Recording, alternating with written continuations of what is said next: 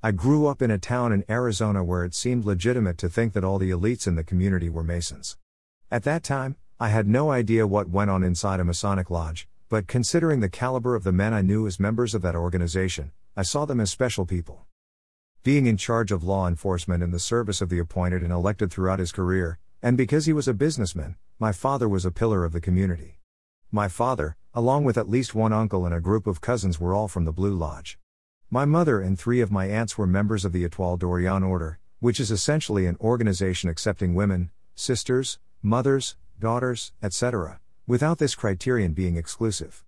In high school, I became actively involved in De Molay Lodge, and my wife is a former member of the Filles de l'Arc-en-Ciel. My father passed away in 1963. He was more than a father to me. By losing him, I was losing my best friend.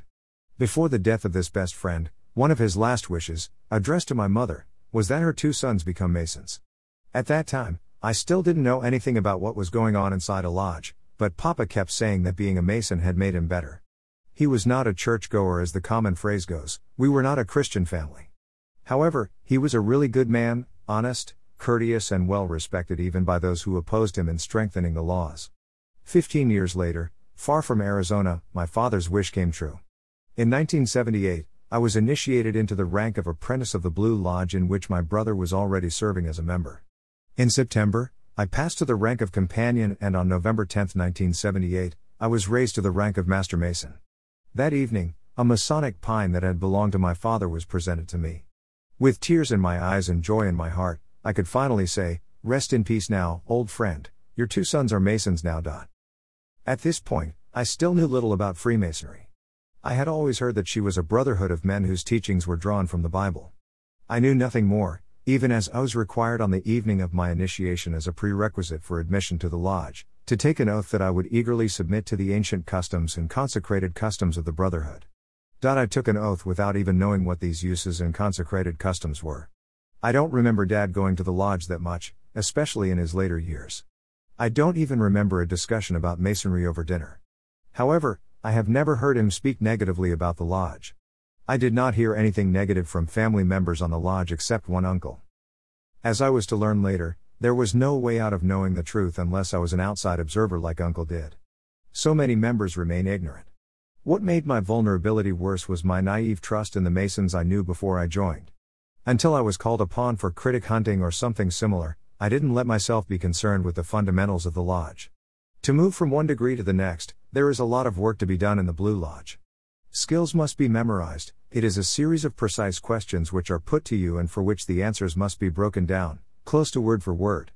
In some lodges, it is requested that these skills be demonstrated immediately, in front of the members in plenary.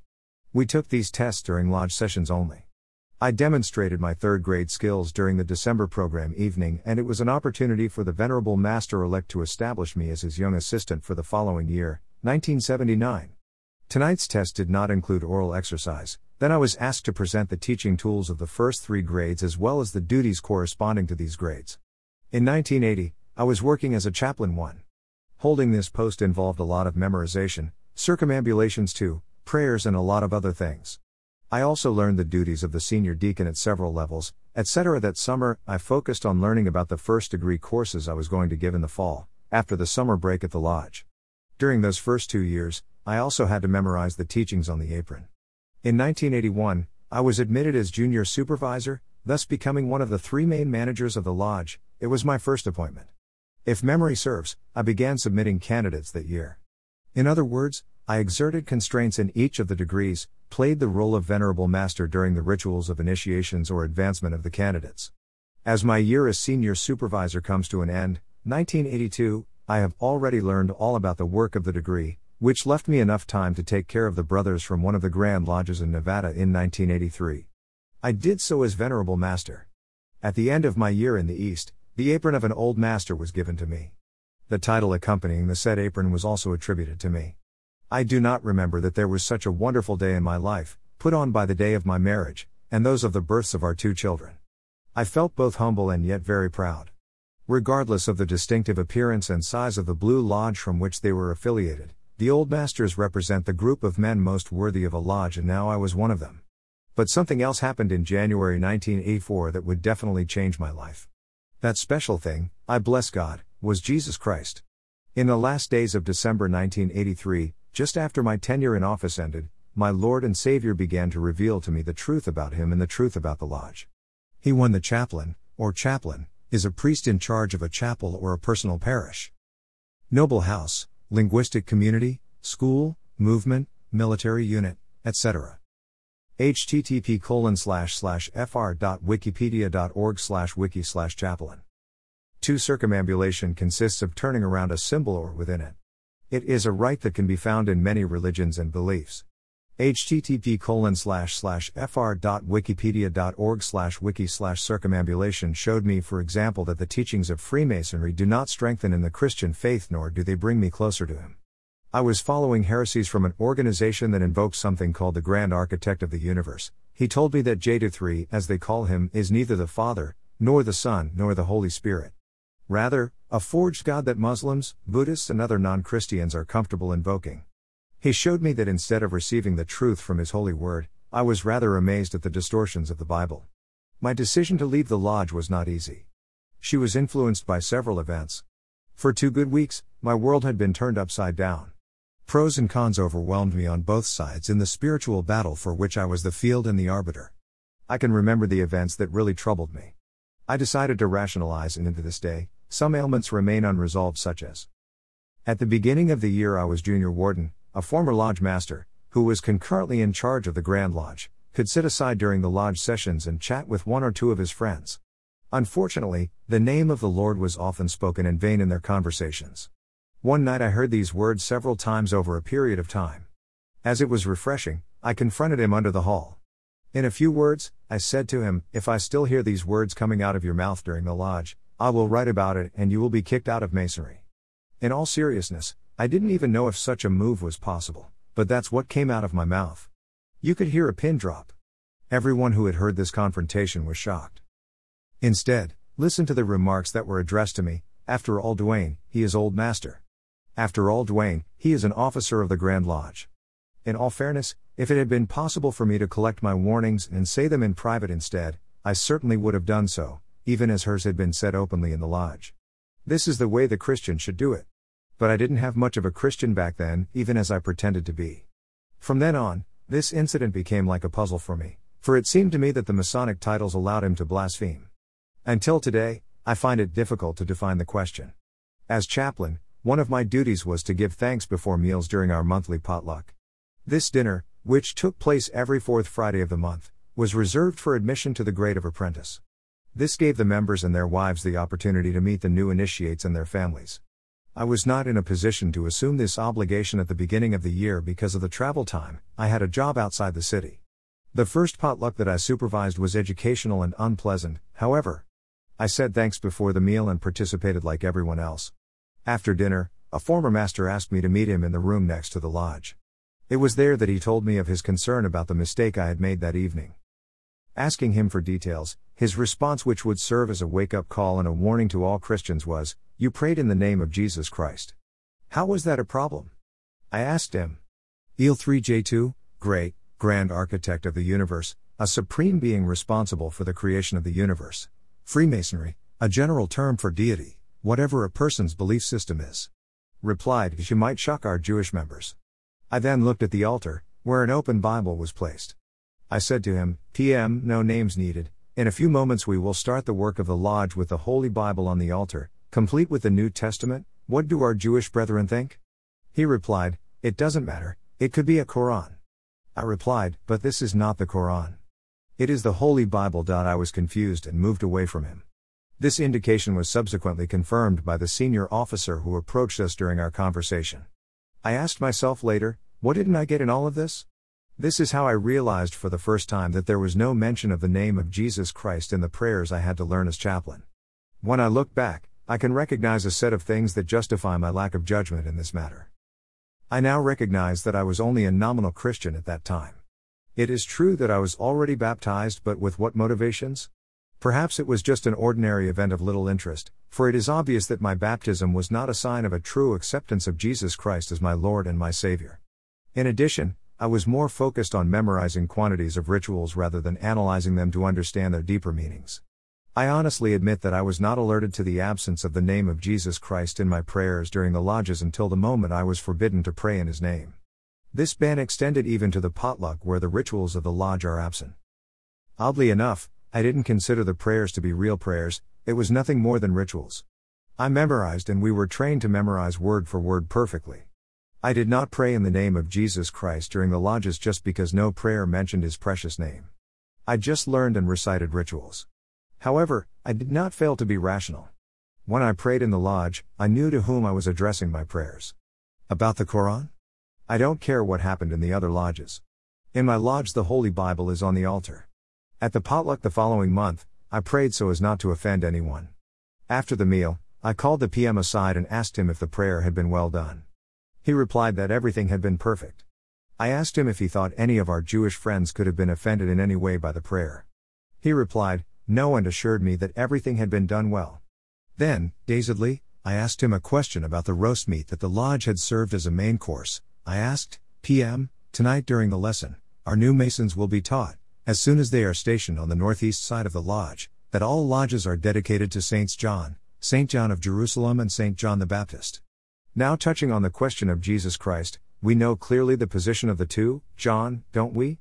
This time the PM was the first to go. I remember when I was a senior warden. At this level, I longed for the rank of Venerable Master. And this disturbed me enough already. I never saw myself as the master of anyone, and obviously I was far from venerable. Shouldn't such a title be attributed to God and a God alone? There was also this incident at church on a Sunday just after service. My wife and I were walking to our vehicle when we met a young man who worshipped with us and who was my son's teammate on the church softball team. As proud as I was to belong to a lodge, I gave myself the freedom to talk about it. The young man looked at me inquisitive, and said things like, Freemasonry is a sect. Immediately, I had a sudden urge to slap him, but pulled myself together. I consoled myself by convincing myself that he was just ignorant. Today, it is clear that if anyone was misunderstood that day, it was certainly not the young man. I remember the bloody, even deadly, vows I made. I remember how many times I administered them. It was revealed to me that these vows were contrary to the written word of God. This same word of God on which the order claims to base its rituals, commands Matthew not to make any vows at all. Precisely, we must beware of wishes that could change the color of one of our hair. What about the horrible consequences of failing to meet obligations? Dot may my throat be slit, my tongue be torn, and my body buried in the sand of the sea at low tide. May my left breast be torn, my heart and my vital organs torn off, and my body given to the vultures. Dot my torn body, my guts torn, etc., etc., etc. Someone had to tell me that the sanctions were not in fact very serious and that their purpose was to incline the candidate to respect the obligations religiously. Not important? If the penalties of the vows were light, then why swear in the name of God?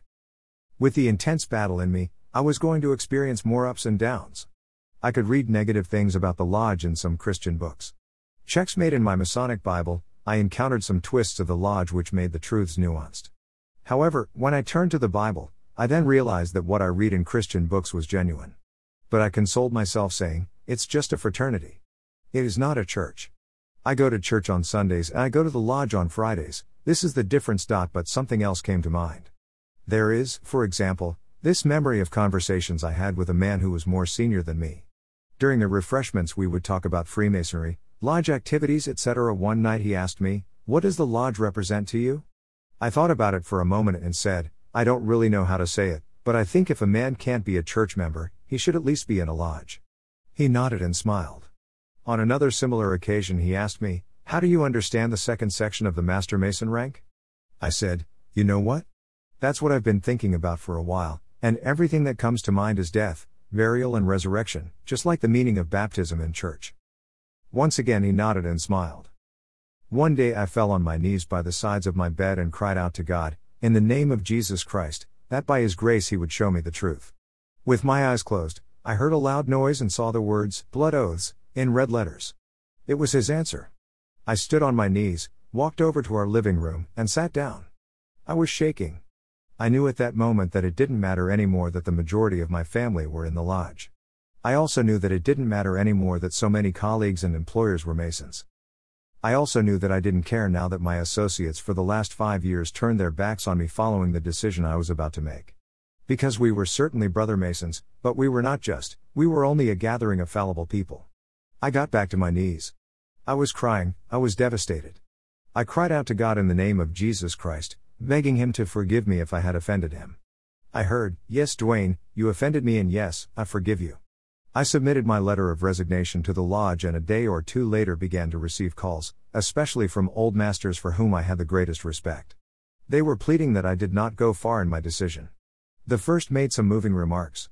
After I explained to him that my reasons for leaving Freemasonry were related to the Bible and to my new faith in Jesus Christ, he continued and told me three things.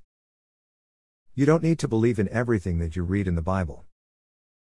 Christianity is a religion invented by people of a certain time, either Roman Empire, as an instrument of manipulation of populations, in order to keep them submissive and not rebellious. There is no evidence that a person named Jesus Christ ever existed. A day or two later, another old master called me. He explained to me how useful my knowledge of rituals was in the lodge, etc. We walked for a while, and in all fairness, he was close to winning me over. But I told him what I had been told by the first old master, and his response was, Oh no, Dwayne, oh no. No, he's wrong. It is true that Jesus existed and that he was a good man. Among two of the three old masters whom I held in great esteem at that time, one knew Jesus simply as a good man, the other didn't even know if he existed. Which means that neither of them really knew him. I know who he is, and I have no doubt that he is alive. He is my Lord and my Savior, and he lives in me. I cannot grasp what my status was on that Christmas night many years ago when I experienced death, burial, and resurrection in the baptismal font of a church in Yuma, Arizona, and I tremble. When I consider the intention behind the symbolic death, burial, and resurrection that I experienced in the Masonic Lodge in Las Vegas, Nevada. But what I do know is that on Friday, January 13, 1984, on my knees in my dining room, when I cried out to the true and living God for his forgiveness, he forgave me, without conditions, without obligations. And when I asked Jesus Christ to come back into my life, he come. I'm not perfect. God only knows how corrupt and sinful I have been. On my best day, every effort to imitate my Lord and Savior Jesus Christ, every good works effort ended in waste offering. But in the worst of my days, by His grace and love, I am forgiven. Amen. Outside the lodge, members call him a good man, a great reformer, a peerless teacher, etc., but they never recognize him as mighty God, Lord God Almighty, Lord Jesus Christ, Lord of all, or King of Kings inside the lodge, and that is why I am no longer going there. Prayers are not the only problem, not even the most concerning. Because for the believer in Jesus Christ, forgetting to mention the precious name of Jesus may pass, but voluntarily omitting his name is overt rejection. I regret, God my Father, to have willingly omitted your name in prayers. My prayers, O precious Jesus, whether in private or before an assembly gathered in your name, will never again be made to please the pagans, but will be according to the Holy Spirit. I will certainly pray for the souls of those who despise you, but I will recognize your supreme authority in all things. I beg again to forgive myself and make you a promise that I will not go back. In the name of Jesus Christ and for his glory, in the name of the Lord God Jehovah, in the precious name of Adonai, in the name of the Father, of the Son, and of the Holy Spirit, I pray, Amen. My name, Dwayne Washam. I am an ex Mason for Jesus. This was my testimony. Thank you, Jesus. Dwayne Washam may be contacted by email or letter at In Search of Light Ministries, Box 28702, Las Vegas, Nevada 89126. This translation is the work of Amor de Christ from the Children of Paradise blog address http colon slash slash www.amordechrist.canalblog. The original of this testimony is in English at the following address http colon slash slash www.imfeed.org slash slash washam.htm